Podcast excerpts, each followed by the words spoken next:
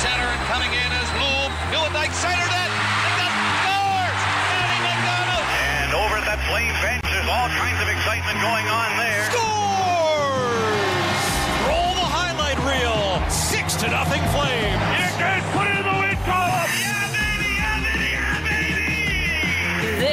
Is Flames Talk with Pat Steinberg and Wes Gilbertson on Sportsnet 960 The Fan. All right, this hour's underway. It is Monday, May 8th. Steinberg and Post Media's Wes Gilbertson with you. We welcome you to the Sports Drive brought to you by Calgary Lock and Safe. Make patio setup easier for your staff with a key to like system. Just one key to lock all your padlocks and doors. Visit CalgaryLockandSafe.com. Flames Talk's available on Apple, Spotify, Google, Amazon, or wherever you get your podcasts. Hopefully, your Monday is going along nicely. Now been exactly three weeks since Brad Treliving walked away from the Flames, which means the team's GM search has been going on for three weeks ish because I don't think it started in earnest right away. In fact, we know it didn't. Um, I think we're only a few days into the actual GM search Yeah. because they were really preoccupied with what was a very long and exhaustive internal review that led them up to last Monday's decision a week ago of parting ways with Daryl Sutter. So that was the priority. That internal review was the priority. That's what kept their time. Uh, so I think like we're only at the, or at least from what I understand, and based on just a, a few people that I've checked in with, and and what you're hearing from around the league, and some of the insiders that yeah, I think that we're in the very infancy of the actual GM search. Just kind of scratching the surface on some candidates, starting to talk to people. I don't know if they've even done quote unquote formal interviews right now when it comes to who the new GM is going to be. Yeah. Everything you just said is is in line with what I understand, which is that until the decision came down on Daryl Sutter, Don Maloney was sort of all in on this review that he planned on doing. And I know that he mentioned in chatting with you last Monday that he'd started to cobble together a list of of names, that there were some that he knew, some that he didn't know.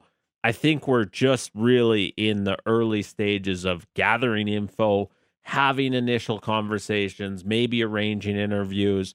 Have there been a couple? Possibly, but are they a long way down the road on this? I, I really don't think so. Uh, and and I mean, look, Craig Conroy and Brad Pascal remain uh, internal candidates. We're starting to hear some other names kind of be linked to the Flames externally. Uh, one of those was Stan Bowman, formerly of the Chicago Blackhawks. Elliot Friedman mentioned that Saturday during the Vegas Edmonton game.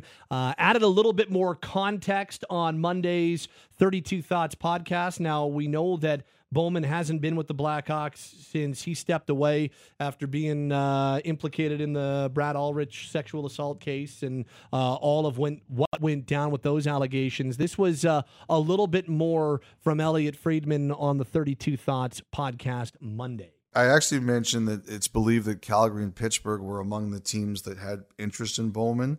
So I mentioned on Saturday night that teams were allowed to talk to them, but they haven't been cleared. Like they still have to be cleared by the commissioner. Now, a couple of people sent me a note that Gary Bettman was on the podcast with Bob McCown and John Shannon. The interview was taped on Thursday. It aired on Friday, and he said that teams were not cleared to talk to Bowman or Quenneville yet. Now, I checked this on Saturday. I didn't go to air without checking it. You know, obviously, I'm going to take Bettman's word on the record as top. So, what I think is, is it's possible that there was some confusion here about what teams were and were not allowed to do.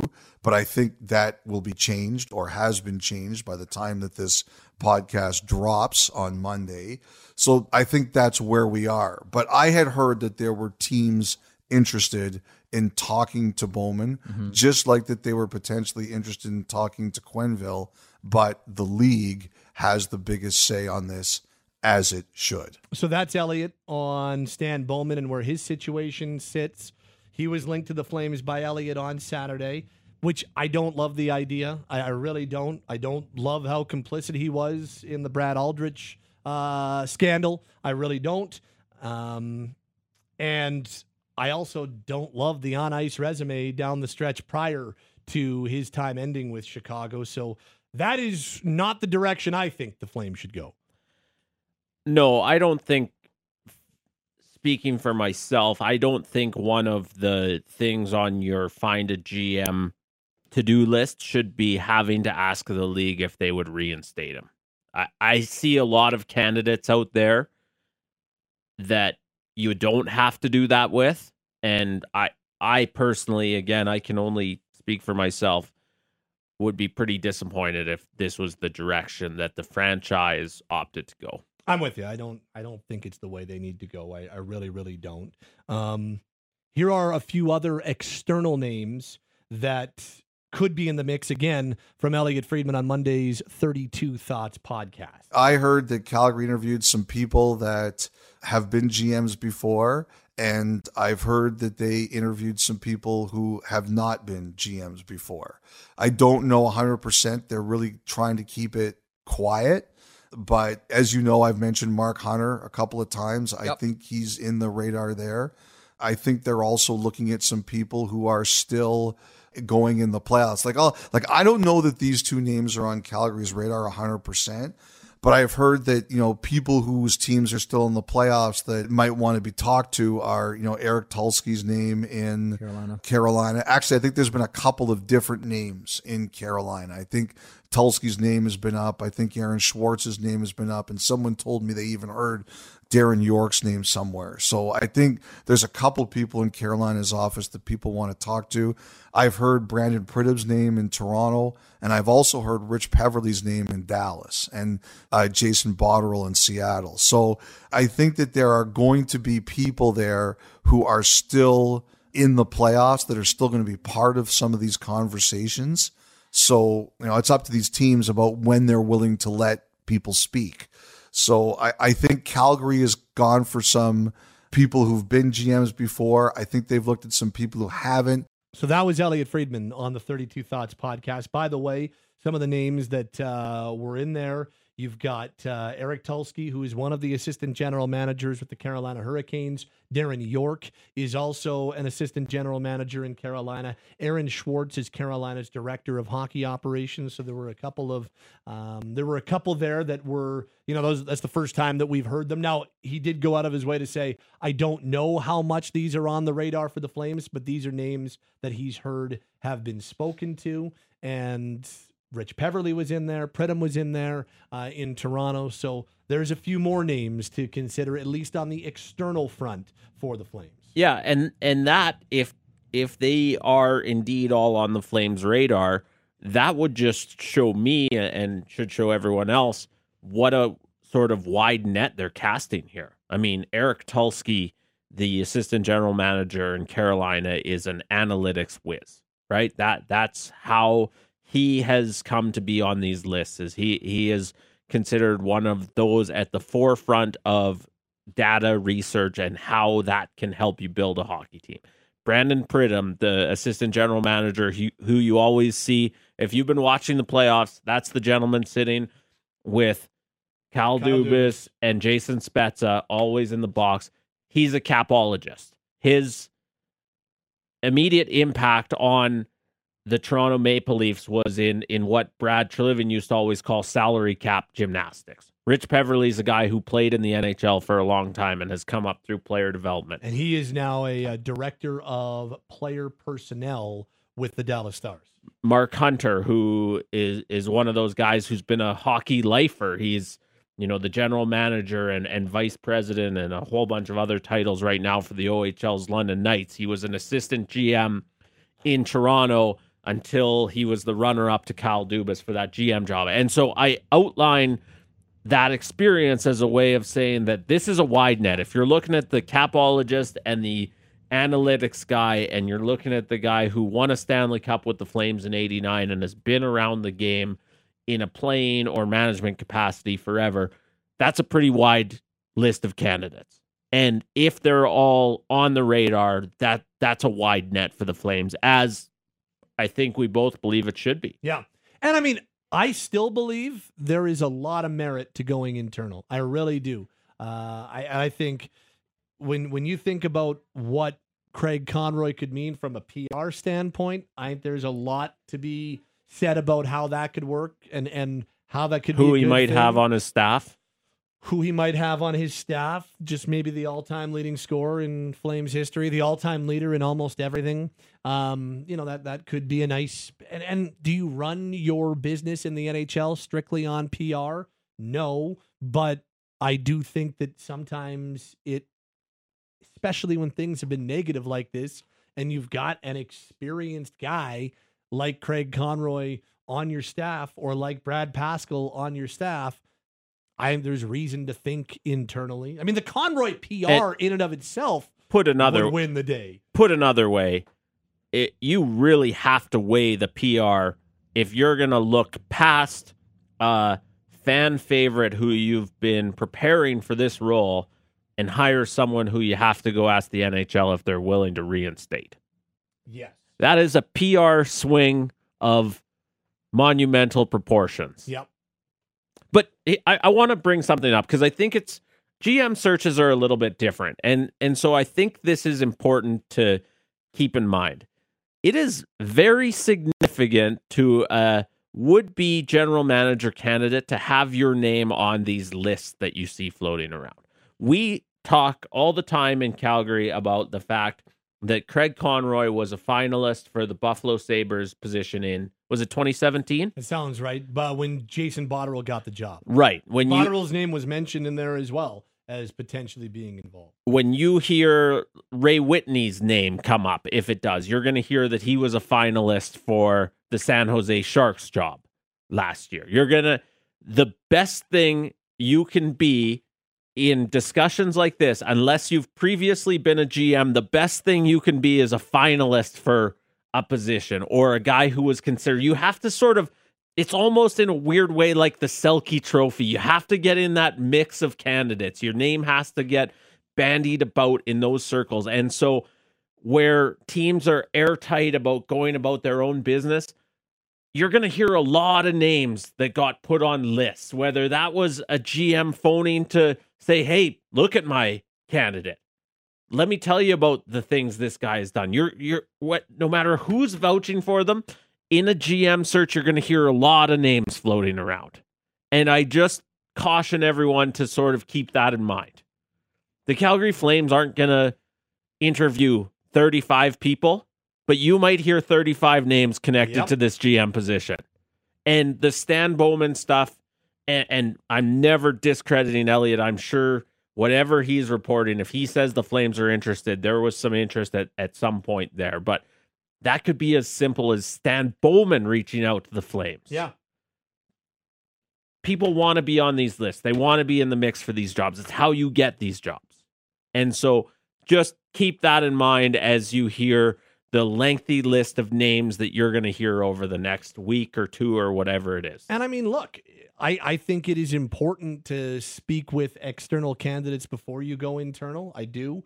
Um, I just with with all of what happened last summer and the course that this organization was set on, and the fact that the Flames wanted to keep Brad Treliving as the general manager, and it was a parting of ways. The Flames did not fire Daryl, uh, fire Brad Treliving.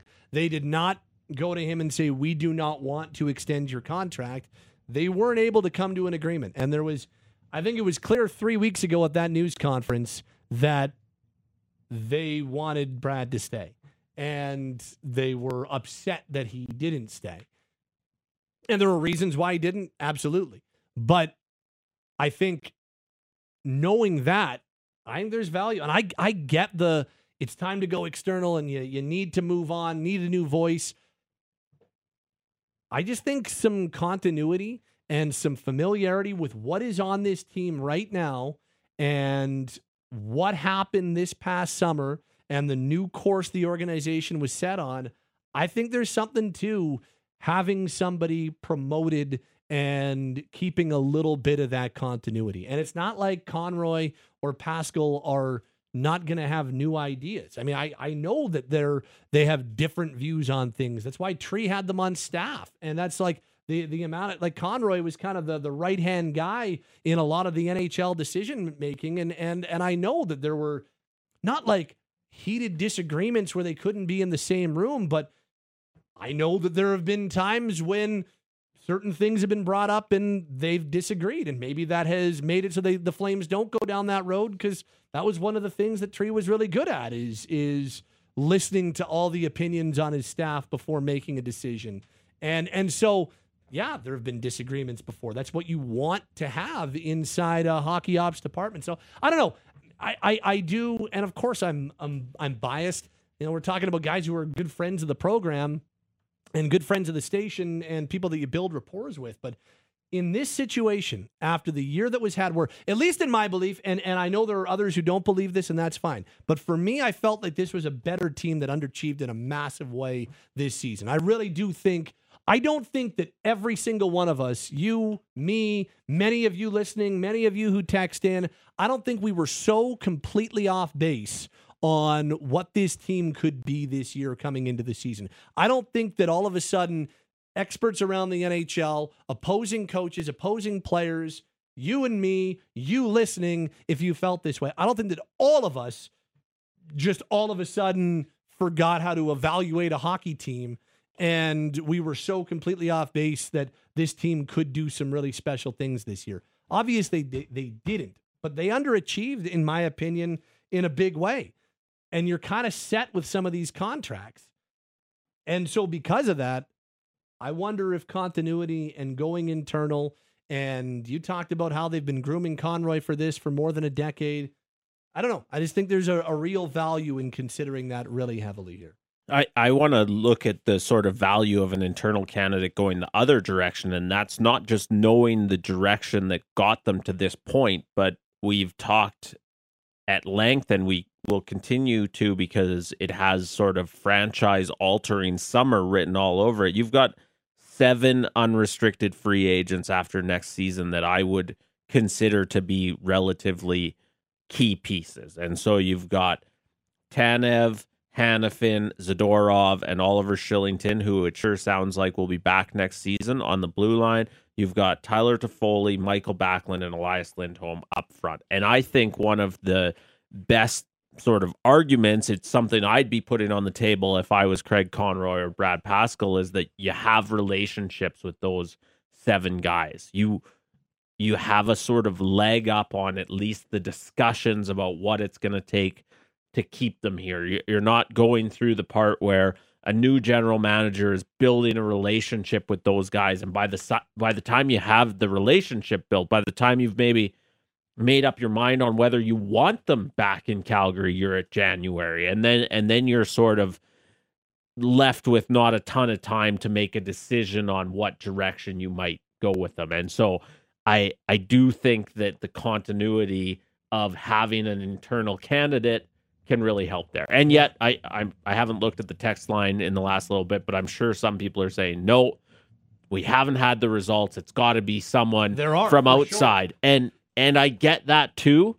But at this juncture, I think the potential of taking one of your internal candidates, and it's not like you don't have strong internal candidates. I think the value of them and the relationships that they have as it pertains to what next summer might look like with all your soon to be UFAs, I think there could be some real value there. Uh, a few other talking points. Uh, it's Pat and Wes this hour on Flames Talk. A few minutes. Mitch Love of the third round bound Calgary Wranglers will join us. Our regular chat with the head coach of the Wranglers will join us in just a few as they get set to take on Coachella Valley. Uh, the top two teams in the American League will go head to head in the Pacific Division final. Winner will move on to the Western Conference final, which goes from best of five to best of seven, and the Calder Cup finals after that. Last year, Wranglers made it to the fourth round of the playoffs. It's it's a five round playoff in the Pacific because they have that best of three play in, which the Wranglers got the bye on. So it's round three, but it's really round two. It's kind of like okay, but it's the division final. The division finals, yes. Western Conference finals after that, but best of five against Coachella Valley and they had to work against Abbotsford. Like I know they end up beating them three games to one, but every one was a one goal game. Twice they had to win in overtime, and they had to stage a bit of a comeback on Friday in the third period after trailing two games to one. Uh, the, the most important thing is that they avoided the possibility of having to play those three straight games on the road because that was the one thing when the schedule got announced. How is the American League letting this happen? Well, the, the Wranglers didn't have any saying that they could either choose starting on the road or starting at home. They chose to start at home, but yeah, they avoided that eventuality of playing three straight on the road. But it very well could become a storyline in this series. The this, Same situation. This is going to be like Wranglers Coachella Valley is is going to be a slobber knocker of a series. We're talking about the only two teams in the AHL that had 100 plus points this season. They split their 8 game regular season series 4-4. Like this this is going to be an absolute doozy. And the Wranglers have again opted to open at home and in a tight window. Thursday, Friday. Yeah, Shania's in town, updating everyone on whose better boots have been under, and then a couple of Wranglers games, and then is it Roughnecks on Saturday? Roughneck Saturday, yep. Man, that building never stops now. Yeah. And you know what? It's perfectly set up for it. It doesn't need to be replaced. It clearly is with the times. Love that place. But I'm glad it eventually is going to be replaced. That's a story for another time, though. That is a story for another time. We do not need to get into that. But yeah, they've got a very tight window before they play potentially three straight in Coachella Valley or Palm Springs. Yeah. Where they're, if you're not aware, that's the number one affiliate of the Seattle Kraken. They've got some of the highest scoring players in the playoffs. Kole Lind, uh, the former Canucks prospect, is having a really good postseason for them. Uh, obviously, they don't have the reinforcements that Abbotsford had because Seattle's playing in round two of the playoffs right now. But Coachella Valley, especially early, gave the Wranglers all kinds of fits. But what I think would give you confidence is they played two really good games there in the latter part of the season in Palm Springs. They beat them both. I think they were both 3 1 scores, but they beat them both in regulation in the final 15 games of the season. And that is something that I think. And they held them off. Coachella Valley was that team that said, well, watch out for the games in hand. Like the Wranglers are in number one spot, but Coachella Valley's got all these games in hand, and the Wranglers held them off. So I think it's going to be a very difficult series, but I think it's a, a one that I like. I think it's going to probably go four or five again. Yeah. But oh yeah. I think Calgary's got a chance to win this and be playing in the Western Conference Final again. I'd have to double check this. I was looking at the standings earlier. I'm pretty sure that both of these teams lost 17 games in regulation all season. So 72 game season. They each lost 17 in regulation, and four were to each other. Yeah, because none of their games went, Went to overtime. time. Yep. Yeah, and and if you talk to those around the Wranglers, and you and I have spent a, a bunch of time at the rink this last um, couple weeks, enjoy. right. Seventeen regulation losses. Yeah, for both. I, I think the Calgary Wranglers expected the sort of scare, if that's the right word, that they got from Abbotsford. Like they knew that was going to be a really tough out. And even hanging around practice this morning at Winsport, they feel like there was a lot of value in how tight that series was because Coachella Valley had to go through the play in and, and actually got taken to a third game in that best of three. Then they were down 2 1 in their series, their best of five to had to Colorado five Eagles Colorado. and in both of their in both of their win or go home scenarios have absolutely exploded out of the gate and hung like five or whatever on their opponents like that they've had some adversity in these playoffs and i think the wranglers are are glad that that abbotsford series was as challenging as it Yeah. was i know we're going to chat with mitch i i chatted with him for a few minutes earlier at the rink and i know he sees a lot of value in that style of hockey they had to play, how chippy that series got, just everything that playoff hockey kind of looks like. He thinks that it's really going to benefit this team. Uh, game one is Thursday. Game two, Friday. Tickets available at the Scotiabank Saddledome for Calgary and Coachella Valley as uh, they meet in the Pacific Division Final in the American Hockey League as Calgary's Calder Cup playoffs continue. With Wes, I'm Pat. We're underway. This hour of Flames Talk, Mitch Love, in just moments as we're coming at you from the Doug Lacey's Basement Systems downtown studio. Cracked foundation, bowing foundation walls. They have a simple, permanent solution to stabilize your foundation. Contact Basement Systems. They're all things basement Visit dlbasementsystems.com. Hey, it's George Rusic. And Matty Rose. We host The Big Show with Rusic and Rose. If you miss us weekday mornings on Sportsnet 960 The Fan, first of all, shame on you. Second of all, download the podcast on demand. So many places that you can find the podcast, wherever you get your favorite NHL, NFL, CFL, MLB, the stories that sports fans in Calgary want to hear. We got it for you. We are The Big Show. Anything and everything Calgary Flames. It's all on Flames Talk. Sportsnet 960 The Fan. Time to go inside hockey this Monday for Calgary Co-op with new product families, member rewards, and sale events. You'll find more quality, more savings in every department every day at Calgary Co-op. Steinberg, Wes Gilbertson along with you, and it's a Monday, which means we check in with the head coach of the Calgary Wranglers, Mitch Love, joins us now. The Wranglers are off to round three of the AHL playoffs as they wrapped up their series with Abbotsford, Abbotsford Friday night. 3 2 win in game four. They win the best of five, three games to one. And next up, Coachella Valley in a best of five that starts Thursday, Thursday, Friday at the Scotiabank Saddledome for games one and two before the series shifts to Palm Springs. Mitch joins us on the Atlas Pizza and Sports Bar guest hotline right now. Mitch, how are we doing today? Doing all right, guys. How we doing today? Doing well. Good to hear from you. And uh, I'm, I'm glad that we're talking to you after a, a few days to digest a win and maybe not a heart stopper in game five. Uh, how uh, how are you feeling after game four on Friday night and just knowing that you're moving on and uh, you've ticked off another box on the checklist? Well, it was a tight series. Um, I mean, obviously, all four games, one one goal games, and um, you know it could have went either way. I mean, two two overtime wins by us at home, and um, you know, we we knew we were to, you know, face their best uh, being on home ice, um, you know, with their backs against the wall and in, in, a best of five, and and there was all that and more, and and uh, you know, we we took our lumps a little bit on on uh, Wednesday in, in Game Three, and then.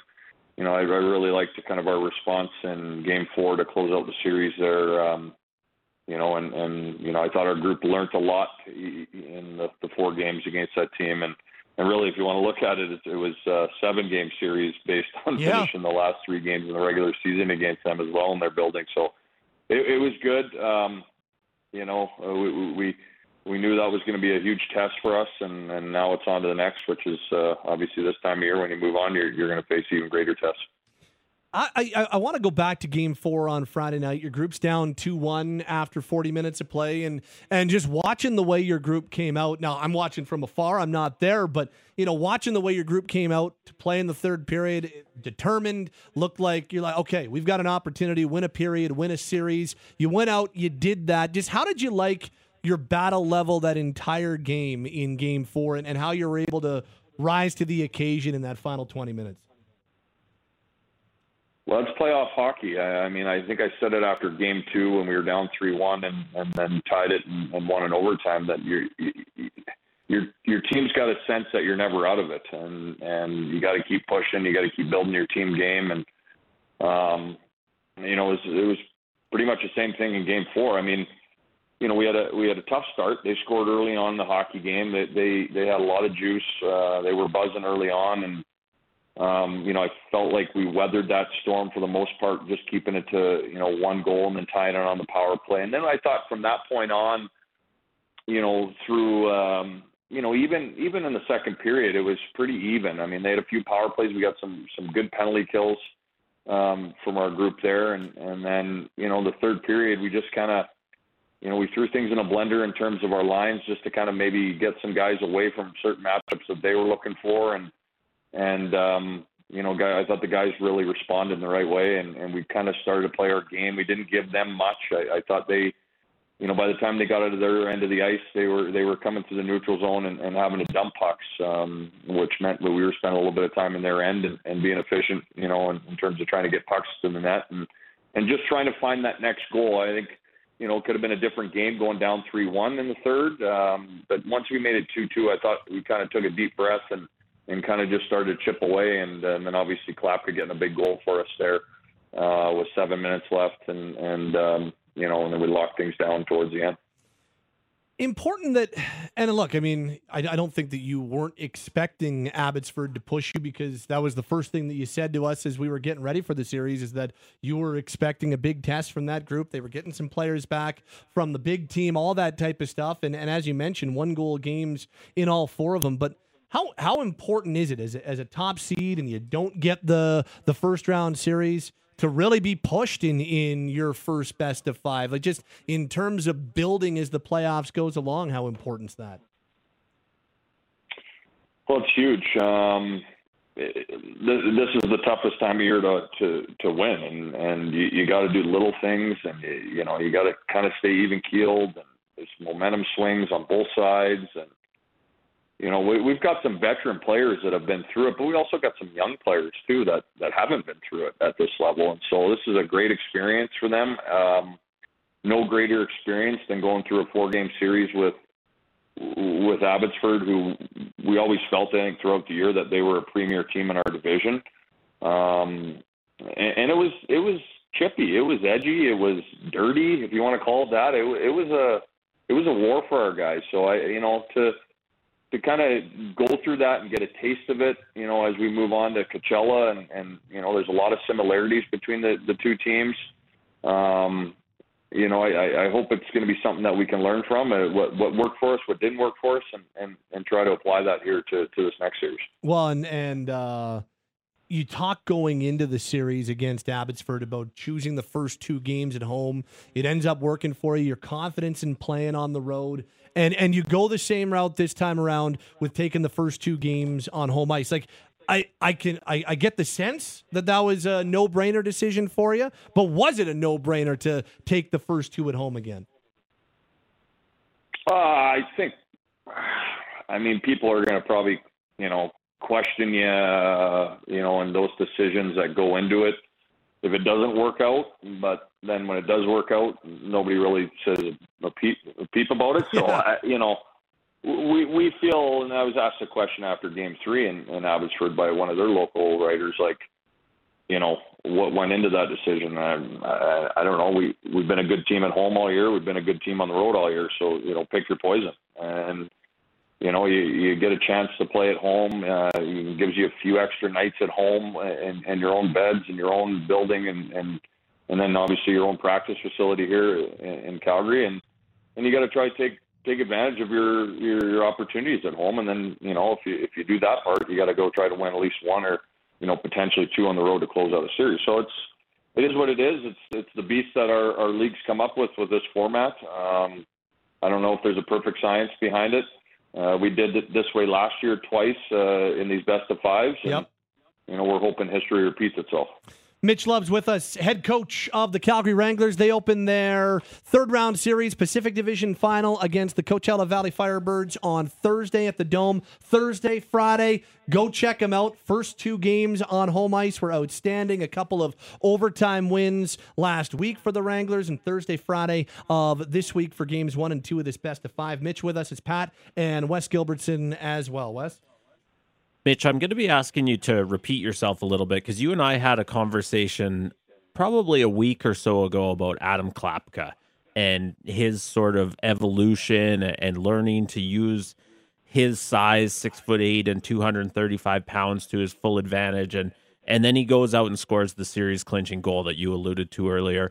I know you said the other night in Abbotsford it was nice to see him get rewarded. Can can you just take us through how he earned that reward this season, the way you've you've seen him sort of evolve as his first pro season in North America has gone on? Well, I think it's you know again we it's our jobs to you know we spend you know countless hours as as a team and as a staff and and whatnot on, on our individuals and and I think he's just an example of a guy that you know it's just it it, it's taken him a little bit of time to get accustomed to to this league and and playing on a smaller rink. I know he played junior a little bit, but that's a different beast. And um, you know, I think he's just kind of started to earn uh, the trust of the coaching staff in, in terms of getting him out there a little bit more frequent. And, uh, you know, he's been a big part of our power play over the last two or three months. Just obviously his frame in, in, in front of the net. Uh, good luck looking through that as a goaltender. and you know, I think just you know, the, he's he's starting to understand the tools that he needs to use to be effective at, at this level and, and hopefully beyond. And I think it's still a work in progress. There's no doubt about that. I'd say it's probably more more or less the consistency um, component that that he needs to play with um, to be effective. Um, but he's come a long ways, and he, he's very he's very coachable. Um, he's a young player, a bigger guy, so those guys typically take a little bit longer in terms of their path. Um, but you know, he scored two big goals for us in that that series. You know, and and he, and I said that after the game um, to to the media in, in Vancouver is is just you need guys like him. You, know, you need the Solovyovs of the world that scored the tying goal. You need guys like that in the playoffs to just come up with you know big goals and big moments. And you know when maybe some of your key players aren't uh, as effective. And you know he did that in that series, and that's hopefully a confidence builder for him moving forward into this next series. A lot of us on uh, social media have seen the clip of his dance moves going by the bench. Do you want to take any credit for teaching him those? Well, you guys have seen me practice enough as a coach. I, have heavy boots out there the best so uh, there's no way I can move as quickly as he can, nor any of the other players on our team. But uh, yeah, I'm not sure what the story is behind that one. I, I, I understand there's, you know, some sort of, uh, you know, realm of, of why that's the dance out there right now. I think my daughter does one of those, and she's nine, so uh, I, I don't try to figure that stuff out too much. As long as the as long as we're on the the right end of uh, you know situations like that. Tell me a little bit about the impact of of Nick DeSimone. He's a guy that we saw up with the Flames briefly in November. He he leads your team in playoff scoring so far with five points, but I I know his impact on your group goes so far beyond that. So tell us a little bit about what makes him such an important part of your blue line. Uh, he's just a he's a pro. I mean, this is a guy that plays a lot of minutes for us in, in every situation. Uh, he plays against top lines. He, you know, he's key to our power play. He's key in our penalty kill. Um, but the, there's a process to how he gets there and why he's there, and that, that's again trust from the coaching staff. Um, his professionalism daily. I mean, he he puts a lot of work into his body. He puts a lot of work into his craft practice. Um, you know, he, you know, when you think he's kind of tiring, he's not just because he, he he's a pro. And you know, his work that he's done with our young defensemen, along with Colton Poolman and Nick, Nick Meloche this year. I mean, you, you look at those guys, and then you, you look at kind of the left side of our D, and it's young. It's a young group of defensemen with with Solovyov's 22 and and uh, Kuznetsov and Poirier are 20, and those guys have been, you know, pretty much regulars for our team all year. Um, he's a big part of their development, uh, you know, um, and and you know, I, I said this, and I think Brad Pascall and I were talking about this, you know, even after the game. We're fortunate we have him under contract for next year because he's been really good for our group, and he's had a good hockey season for himself personally. Uh, obviously, got rewarded to play in the National Hockey League this year. Um, and he's earned every right to to be there, and, and he's a big part of our team. Last one for me, we don't see back to backs a ton in the playoffs at you know in any sort of professional level, or at least here in North America. How does that change maybe the strategy or the preparation for a coach knowing that games one and two are going to be on back to back nights? Well, we can thank Shania Twain for that one, um, probably at the end of the day. Um, so, but uh, in, in all reality, I mean, it, it is what it is. I mean, it's you know, it's kind of the you know the makeup of the American Hockey League in terms of getting series done in, in a, a certain amount of time, and um, you know, again, you, again, you got to be smart. You got to be smart with your shift length. You got to try to play the game with a lot of discipline in terms of not you know, having to kill too many penalties or, or even, frankly, getting too many power plays. Um, you know, so you got to manage your bench a little bit, but at the end of the day, you got to win. You got you got to find guys that are going to get the job done for you, and um, you know, and then you got to kind of manage your your your rest to work ratio the next day in terms of, you know, do we bring them to the rink? Do we, we trim up our meetings? Do what do we do? What keep guys off the ice, which is typically what we do on the back to backs. Um, you know, so our, our guys are, are are pretty good in terms of understanding what works for them in terms of maximizing the rest headed into back to backs, and um, you know, but uh, again, this league is littered with back to backs, so it's it's nothing really new for our guys.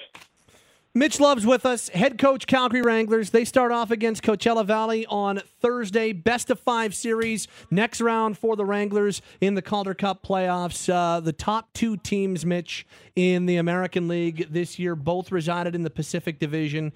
You were four and four against them. I know some of the losses came much earlier in the season as your group was finding your legs. You had those two really strong outings in Coachella Valley late in the season. Just tell us about the challenge they present and and tell us about what you know about your next opponent in a best of five.